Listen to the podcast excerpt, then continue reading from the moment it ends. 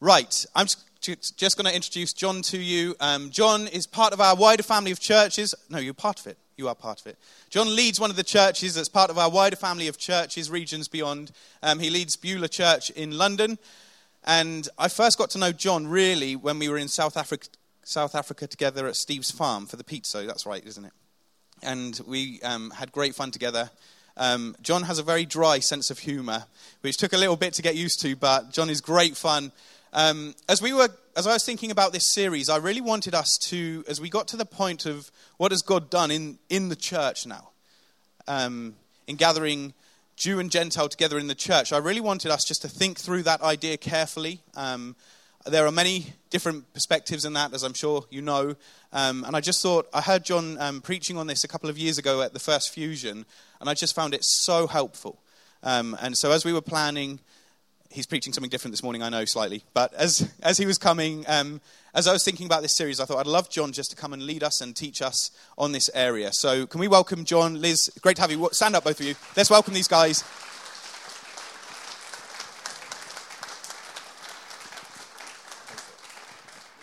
Going to pray for you. Father, we bless John this morning. We thank you for John and Liz. And we just pray right now, would you come and fill him afresh? Anoint him with your spirit. We thank you that this is not merely an intellectual exercise. This is your word, which is truth and life. And so we ask, Holy Spirit, that you would speak to us as John teaches us from your living word right now.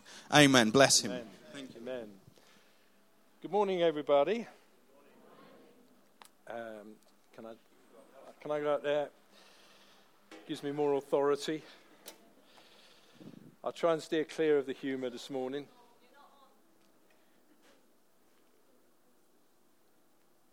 I've got a red light that says low battery.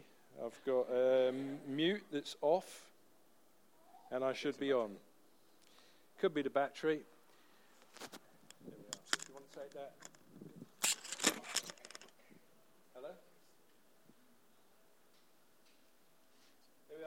Can you hear me at the back? Hello. No? I'll speak up. Uh, I was bred and born in Bristol. Anyone heard of that wonderful city? Thank you. That was a, that were a long time ago. That were 60, 60 long years ago. Can I speak like that around here? Because they don't understand me at where I come from. Um, I was right, there we go. Thanks. Sorry. That's okay. Oops. Oops. There we go. Should be on. Okay. How about that? Is that good? Uh, okay. Are we there? Okay. Fantastic. Um, so I was born in Bristol 60 years ago and born into a non Christian family. But in those days, it was good to take children to church. For a couple of pennies on a Sunday morning, you could get a bit of peace and quiet. And so I went to church for many years until I was about, uh, probably about 14, uh, by which time sex, drugs, and rock and roll were more attractive than Jesus so I stopped going to the church. I grew my hair. It's unbelievable now, but there was a time when I could tuck my hair into my belt. And uh, I bought my first really nice guitar from Swindon um, around about 1976, a Fender Stratocaster for 150 pounds. I lent it later to a Christian, and I never got it back. and uh, there you go. Um, I went to church again when I was around about 18, 19 because uh, there was a girl I fancied, and I thought it would be a good move uh, to get in with her to impress her. So I went to church, uh, and I heard the gospel preached, and I thought, if what he's saying is true, I'm in trouble. Because the only reason I'm here is for what we would call the lusts of the flesh. And um, the wages of sin is death. Didn't sound like good news to me. So I started to read the Bible in order to prove that it wasn't true, discovered that Jesus had been raised from the dead, and thought I'd better either repent or reckon with my fate. So I decided repentance was the better option. Uh, so I became a Christian, age 19. I was baptized, and uh, that relationship never went anywhere, but I met another very beautiful young woman in the church there, Liz, and we've been married for 37 years this year. Is that right? 37 years on the 8th of August at 2 o'clock. um, we felt God was calling us to uh, serve Him, and uh, particularly got stirred about the place of the Jews which is a bit of an odd thing, seeing as there were probably only about 600 Jews in Bristol. Uh, I did happen to go to school with one, but he was non religious, and um, I'm not quite sure exactly how this stirring about the Jews came, but uh, I wrote to a missionary society, and they said, How long have you been a Christian? You don't know anything, mate. You're just an ignoramus go to Bible college. So we got married uh, in 1981. We went to Spurgeon's College in London. We did three years um, theology in order to prepare us to go and work in the Middle East. And we ended up going as far as Finchley, um, which was a good start. Uh, but it all kind of didn't work out. We were involved with what was then Coastlands and then New Frontiers. And uh, we'd made friends with uh, the church in Penge while we were in Penge, uh, while we were at Spurgeon's College. So we went back there. And about a year and a half later, 31 years ago, the church in Thornton Heath, that's Croydon. Did you see Croydon at half time yesterday? Whoa.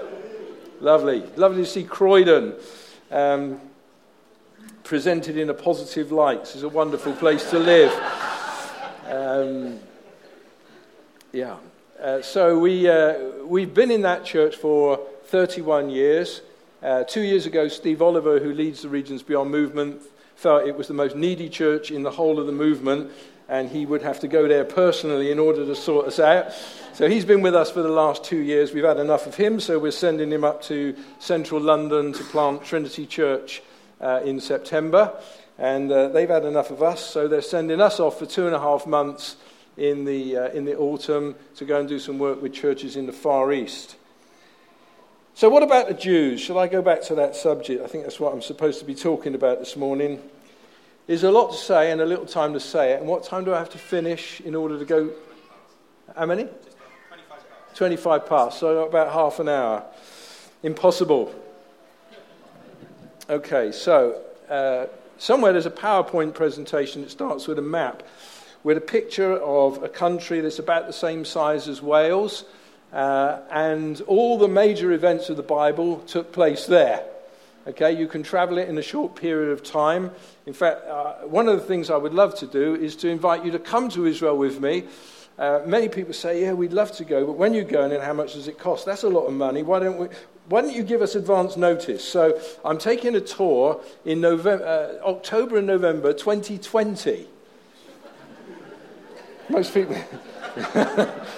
I'll leave some leaflets, you know what I mean? Most people don't plan that far ahead. So there you are, you've no excuse. You can save your money, you can come if you want. It's a wonderful place to go, and as I say, most of the major events of the, of the Bible took place within that small area. Uh, a couple of years ago, about six years ago, Liz and I um, began to renew our relationship with people in Israel, and uh, we particularly worked at making friends with Jewish Christians who were working in the northern part of the, uh, the, the country. If you go to the next slide, you can see the Sea of Galilee. It's the blue bit in the middle, sort of uh, harp shaped lake.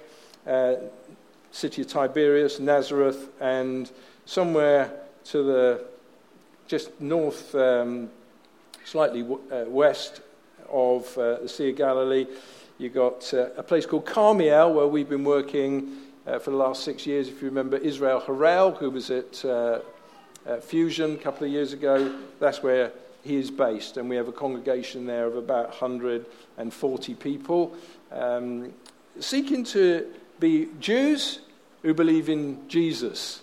And that gives Christians uh, something of a bit of a problem because there are lots of questions that, that people have about well, didn't the Jews have their turn and they mucked it up and now God's handed it over to the church and So, you know, if some Jews happen to get saved, they, they got to become Christians, haven't they? Like us, like what we did. Do it proper.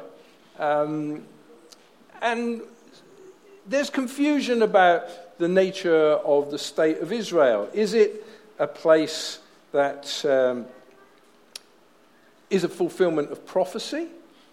Is this what the Old Testament prophets is about? Is this the, the, the precursor to the, uh, the second coming of Jesus? Is this part of God's plan? So there's a few questions. If you go on a couple of slides, uh, has God replaced the Jews with the church? Or has God got a special plan for the Jews? Do the Jews need the gospel?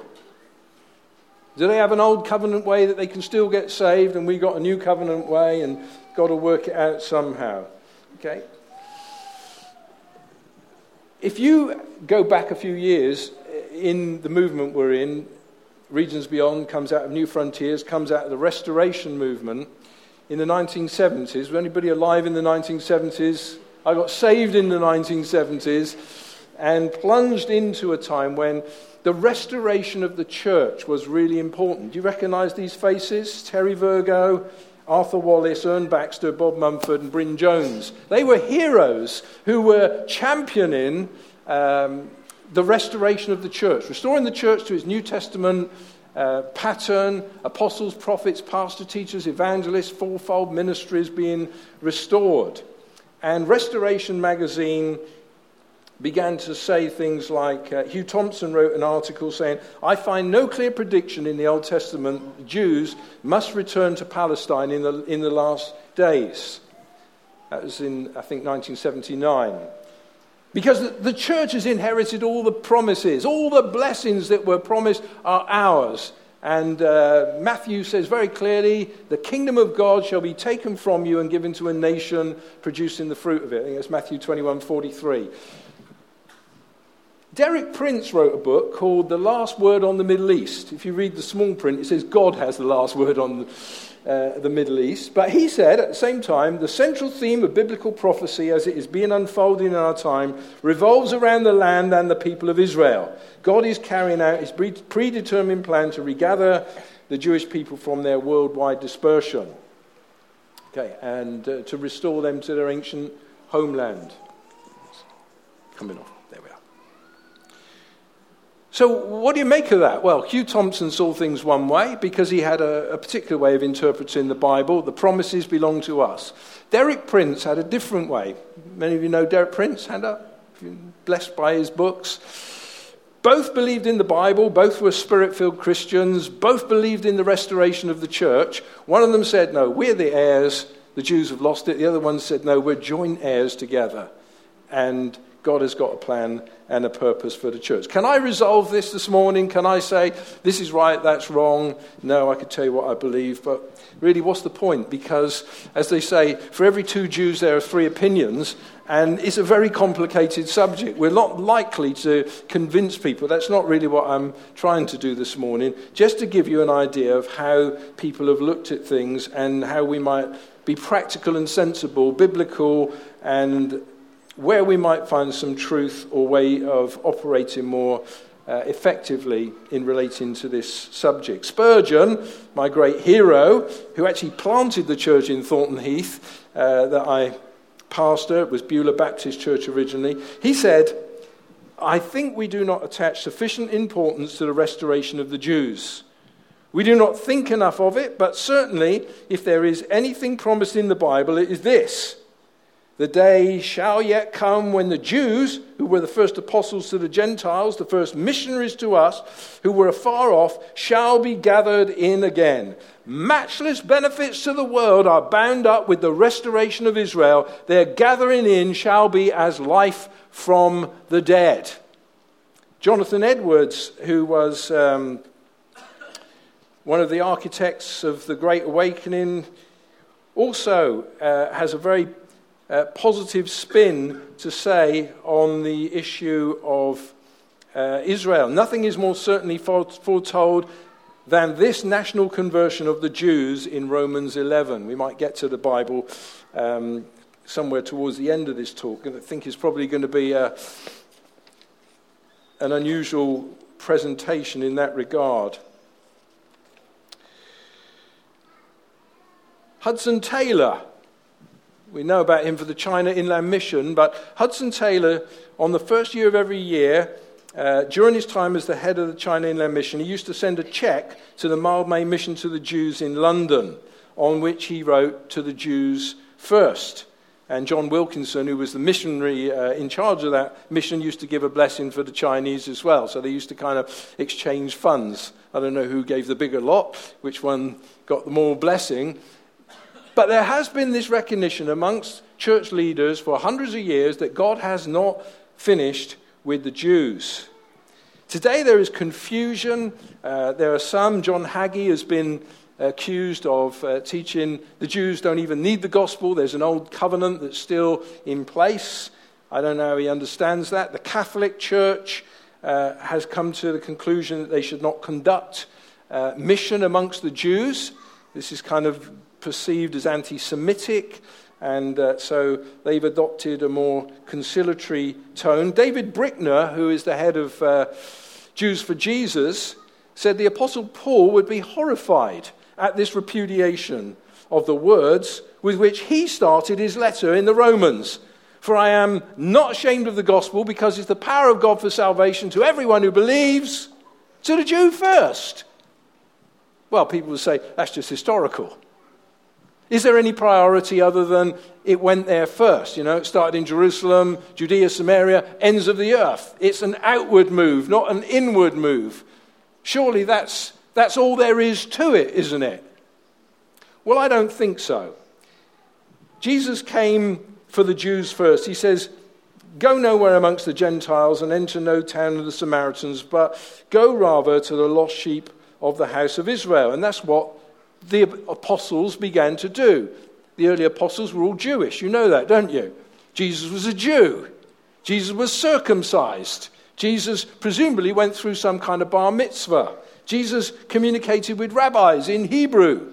That's his personal background. And as the gospel did go out, it went first to the Jews.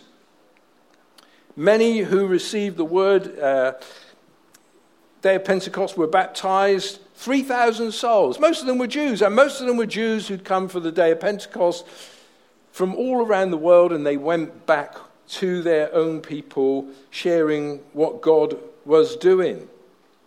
And uh, later on, the numbers grew to 5,000. And later on in Acts, it says, when they heard this, they glorified God and said to him, You see, brothers, how many thousands there are amongst the Jews who have believed, and they are zealous for the law. And there's an interesting little thing that the zeal for the law and believing in Jesus went together.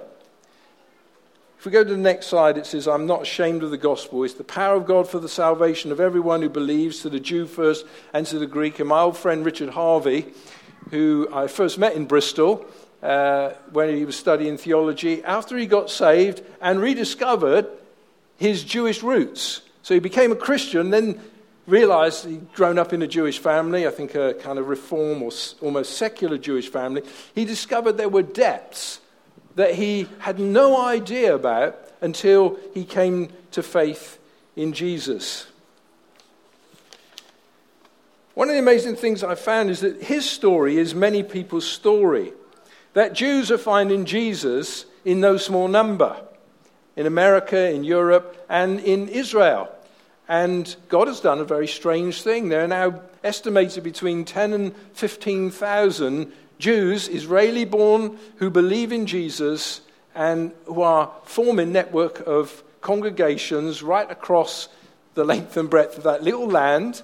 When Liz and I were there in 1983, I think everybody who was a Jew who believed in Jesus knew one another. It was a very small group of people, a little bit like what it was like in uh, coastlands in the early days. Everybody knew one another. We met in homes. We were a small group of people.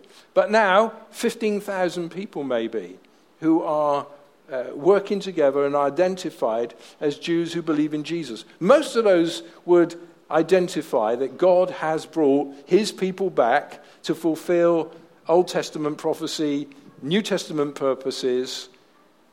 And so, whether or not you accept that, if you want to see where God has uh, called us as a movement and as Christians to operate, we have to relate to people who've got very positive ideas about the nation of Israel and its uh, uh, plan in, in, the, in, the, in the history of the world and in the history of the church.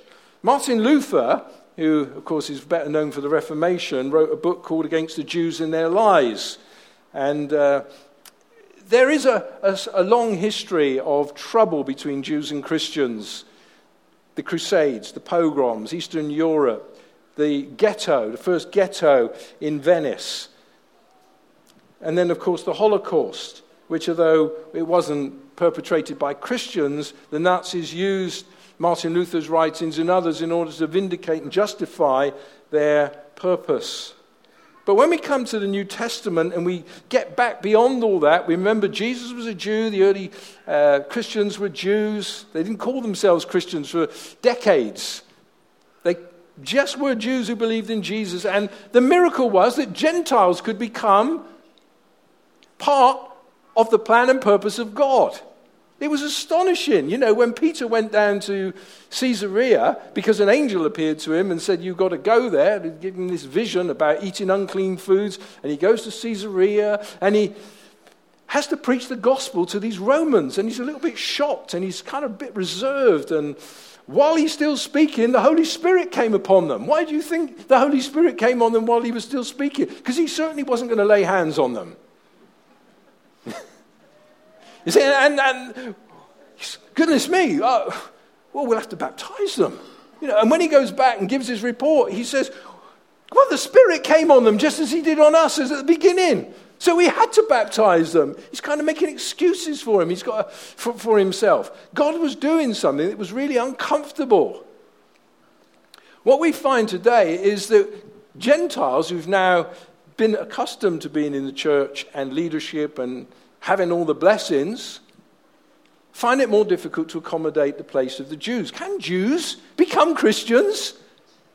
Or can they come, become believers in Jesus without calling themselves Christians? Hmm. How far do we want to go back to New Testament experience? You see, Ephesians 2 says this Now in Christ Jesus, you who were once off, far off, have been brought near by the blood of Christ.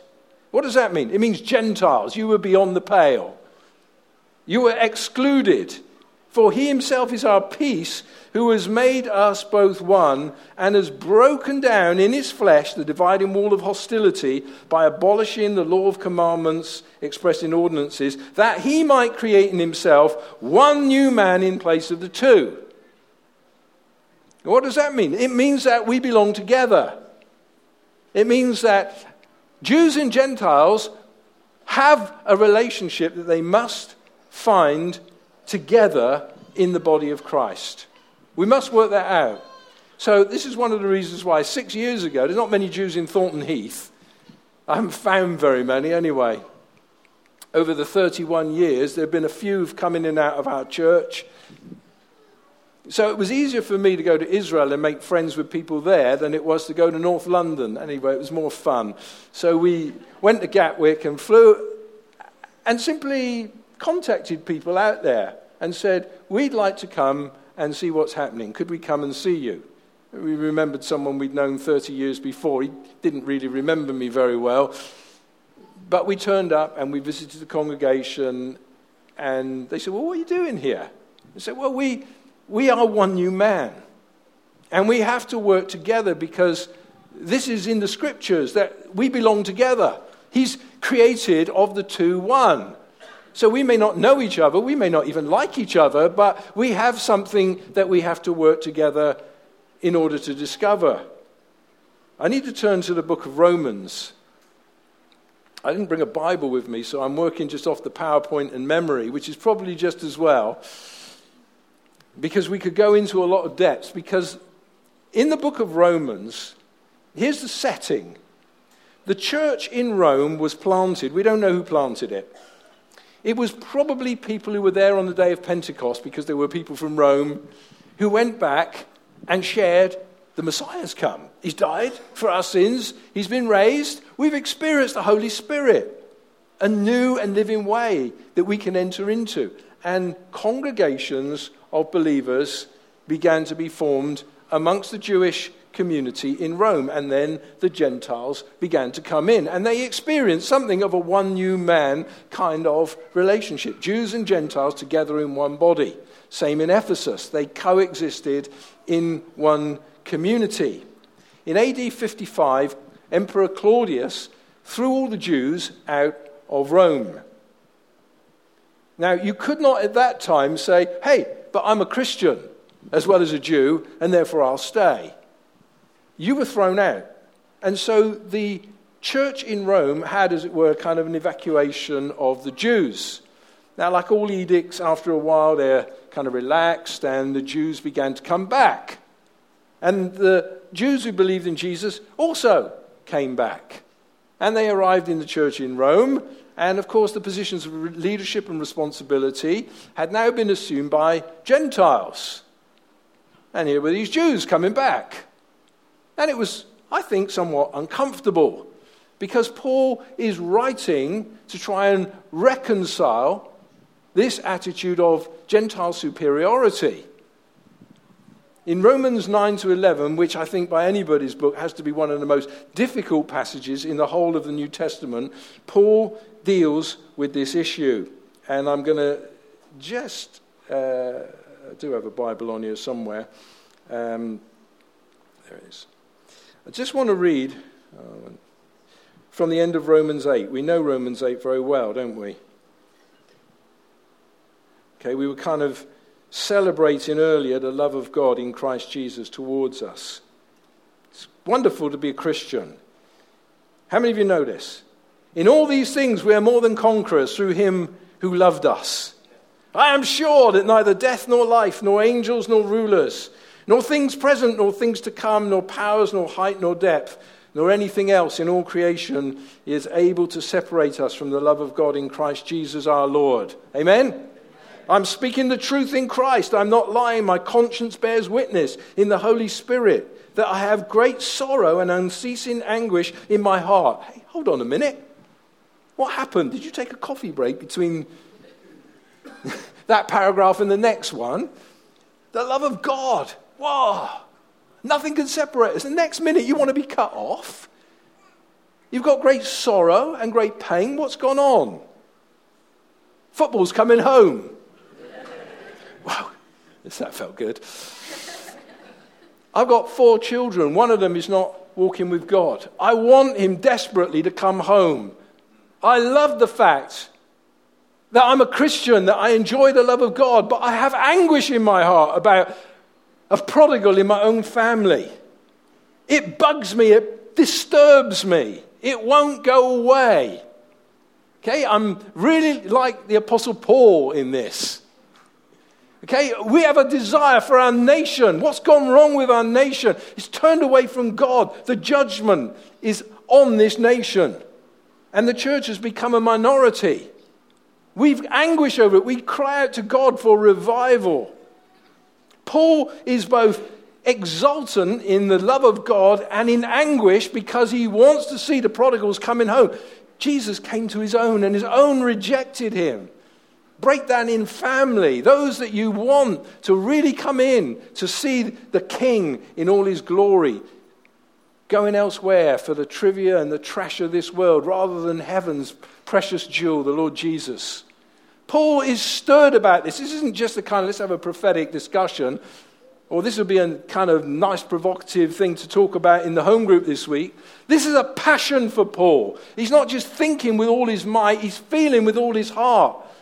And he's saying, This is something that we've got to think about. This is something we've got to pray about. This is something we've got to do something about. But it's complicated. He says, Theirs, they are Israelites, and to them belong the adoption, the glory, the covenants. He didn't say it was theirs, he says it is theirs. The tense is present. And he, has got so many things to resolve that in the next 10 minutes it's impossible for me to resolve. Sorry, Colin, if you wanted me to find all the answers. I just raise questions and leave you to sort all the, all the problems out. So, what about the Jews? What's happened to them? Is it Did God intend this all along, that he would just cut them off and leave them out, and that's the end of it? Well, Paul doesn't seem very happy with that. In, in chapter 10, he says, Brothers, my heart's desire and prayer to God for them is that they may be saved. And he's been preaching in synagogue after synagogue. Wherever he's gone, he's gone first to the Jews, even in Rome. He goes to the Jews first, the whole of his ministry. When we get to Romans 11, he's asking questions like this. I ask then, has God rejected his people? Good question, Paul. What's the answer? By no means, he says. The Greek is very, very, very strong. Mega Meganites. My, my theology tutor at uh, Spurgeon's used to say, This is the nearest the Apostle Paul comes to swearing. It's absolutely anathema, the idea that God could forsake his people. He's got this covenant of unbreakable love. If he, could, if he can sever his love from the Jewish people and leave them, how can we say nothing can separate us from the love of God? We're in the same covenant with, with the same God. If God's not faithful to his covenant with the Jews, where's the confidence that we can have? We can't. But God is faithful. And he not only can, but will fulfill his purposes. Paul begins to paint a picture of a remnant. He says, I myself am an Israelite. Don't you know how in the time of Elijah, Lord, he says, they've killed your prophets, demolished your altars, I alone am left. No, he wasn't. But he felt like that. The remnant seems pretty small. Say, 10 to 15,000 in Israel? That's not very many, John, is it? It's a down payment, it's a deposit, it's the beginning, it's a pointer, it's a sign, it's an indication there is more to come. In verse 11 of Romans 11, he says, Did they stumble in order that they might fall? Meganites. There he is again, very adamant. Rather, through their trespass, salvation has come to the Gentiles to make Israel jealous. So it's not that you got it, and they don't, it's that you have to provoke the Jews. In order to provoke them, you have to know them, you have to pray for them, you have to be interested. If their trespass means riches for the world and their failure means riches for the Gentiles, how much more will their full inclusion be? He said, It would be to your advantage to welcome the Jews. Rome, get them back in. Seek to have a relationship with them. How much more will their full inclusion? Well, just how much more will it be? In verse uh, 15, Romans 11, if their rejection means reconciliation of the world, what will their acceptance mean but life from the dead? Don't we need life from the dead in the church? Don't we need power? How can we get it? We can pray. yeah, sure. But here is a promise that God has given us in His Word that the inclusion of the Jews will lead to life from the dead. What does that mean, life from the dead? Is it the precursor of the general resurrection? Is it revival? Is it spiritual awakening in the church? I think it's at least all those things in different ways at different times. But whatever it is, life from the dead sounds like a good thing to me. It seems like a necessary thing. And so we have tried to put some practical application to this. And I would like to try and be practical. I'm not always the most practical of people. But first of all, and I've kind of already said some of these things, make friends with Jewish people. If you know them, talk to them. Hey, I went to church on Sunday and uh, we had this strange guy from London talking about the Jews. God's got a plan for the Jews. He didn't seem to understand it all. In fact, the Bible doesn't seem to make it all entirely clear. It's complicated. But God loves the Jews. And He's got a plan and a purpose for them. Full inclusion. It's going to happen. It's already begun. Did you know there were 15,000 Jews who believe in Jesus and they still identify as Jews in Israel?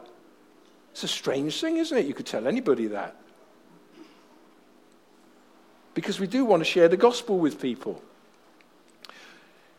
What, what, what did we do? Well, we, we decided we would do some things together. So I took Steve Oliver to Israel, and we went to the congregation in Carmiel. And we were going to plant a church that year, two years ago, in Bloemfontein, okay, in South Africa.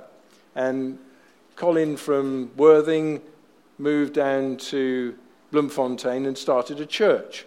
And so we thought, wouldn't it be good if we took a team of Jews and Gentiles to lay a foundation, one new man foundation in that church? So we invited the church in Carmiel to send a delegation. They sent three guys Israel, Gilad, and Shmuel, also known as Samuel.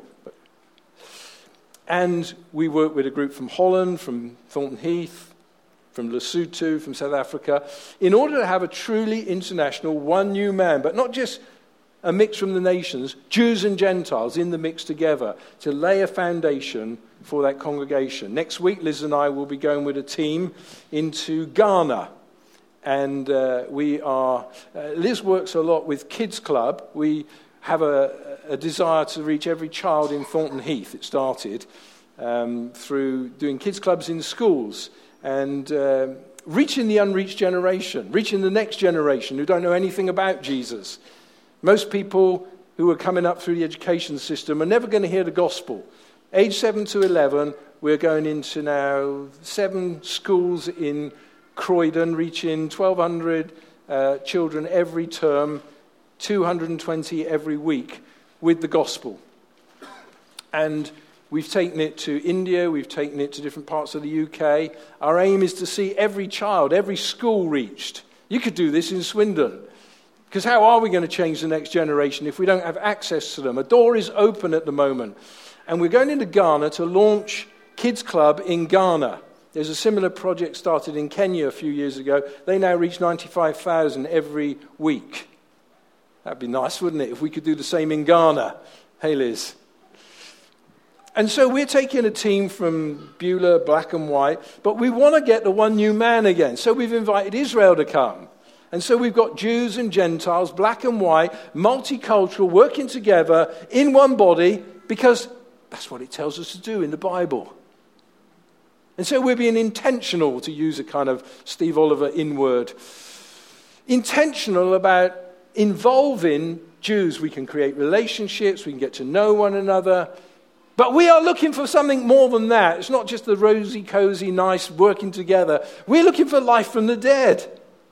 We're praying for this full inclusion that leads to something by way of spiritual breakthrough for the nations. So I would leave you with these bullet points. Seek to express one new man in genuine relationships. Expect God to bless us as a result. Accept, pray for, and befriend Jewish believers. Be prepared to support Jewish ministries materially. For if the Gentiles have come to share in their spiritual blessing, the Gentiles ought to be of service to them in their material blessings. What about the state of Israel? Well, God is sovereign. I think there's only one nation in the whole of history that ceased to exist and then was rebirthed after a, a period of 1800 years. You say, well, what about Egypt? What? That's not, they're, they're different people. They're Arabs now. They're not the old Egyptians that used to be there. They've all gone. But the Jews are still there. And God still has a mystery. They're the natural olive branches, Paul says. We're wild, and God has grafted us in. Don't you think it's a lot easier for Him? Doesn't look that way sometimes. Don't you think it's a lot easier for Him to graft the natural olive branches in? So don't be proud, but be humble. Because God is able to have mercy on them. You say, but oh, Israel, they cause so much trouble. I mean, every time we see it in the news, which is very biased, by the way, every time we watch the BBC, which is very biased, by the way, there's no such thing as neutral news. The gospel's not neutral, is it? You say, I don't know whether I like it. But God is sovereign. He's the one who establishes people in a nation, establishes where people should live. Acts 17 26. He puts us where we are. He establishes kings, he destroys nations. It's there. You may not like it, you may not love it, but it's a fact. There's only one capital city that is named in the Bible for which you are called to pray. Pray for the peace of Jerusalem. Well, we need to pray for the peace of Jerusalem. The rabbis have a saying that when God created the world, He sent 10 bundles of trouble on the world. Nine of them landed on Jerusalem. I believe that God has got some great things in store. I can't see it all clearly, but Paul says in Romans 11 25, Lest you be wise in your own sight, I don't want you to be unaware of the mystery, brothers. A partial hardening has come on Israel until the fullness of the Gentiles has come in. And in this way, all Israel shall be saved. How is it going to work? When is it going to work? I'm not really sure. But God's got his way of working these things out at the right time, in the right way. Our call in is to pray and to be ready to do all that God will call us to. Father, we just thank you for the gospel that accepted us when we were rotten sinners, addicted to sin and allergic to God, far from you, and made us born again and brought us alive to the promises that you gave to Israel that they've missed out on. Lord, thank you for your amazing grace toward us. We pray, Lord, that you will bring peace to Israel, that you will bring the gospel to Israel, that you'll bring Jesus to Israel. You'll help us, Lord, if there's any anti Semitism in us, if there's any, oh, I can't be bothered in something that you're passionate about. Oh, Lord, we pray that by giving ourselves, to full inclusion. We may experience life from the dead in our own churches, in our own nation, around the world. Oh God, that you will be glorified in Jesus' name. Amen. Amen. Hallelujah.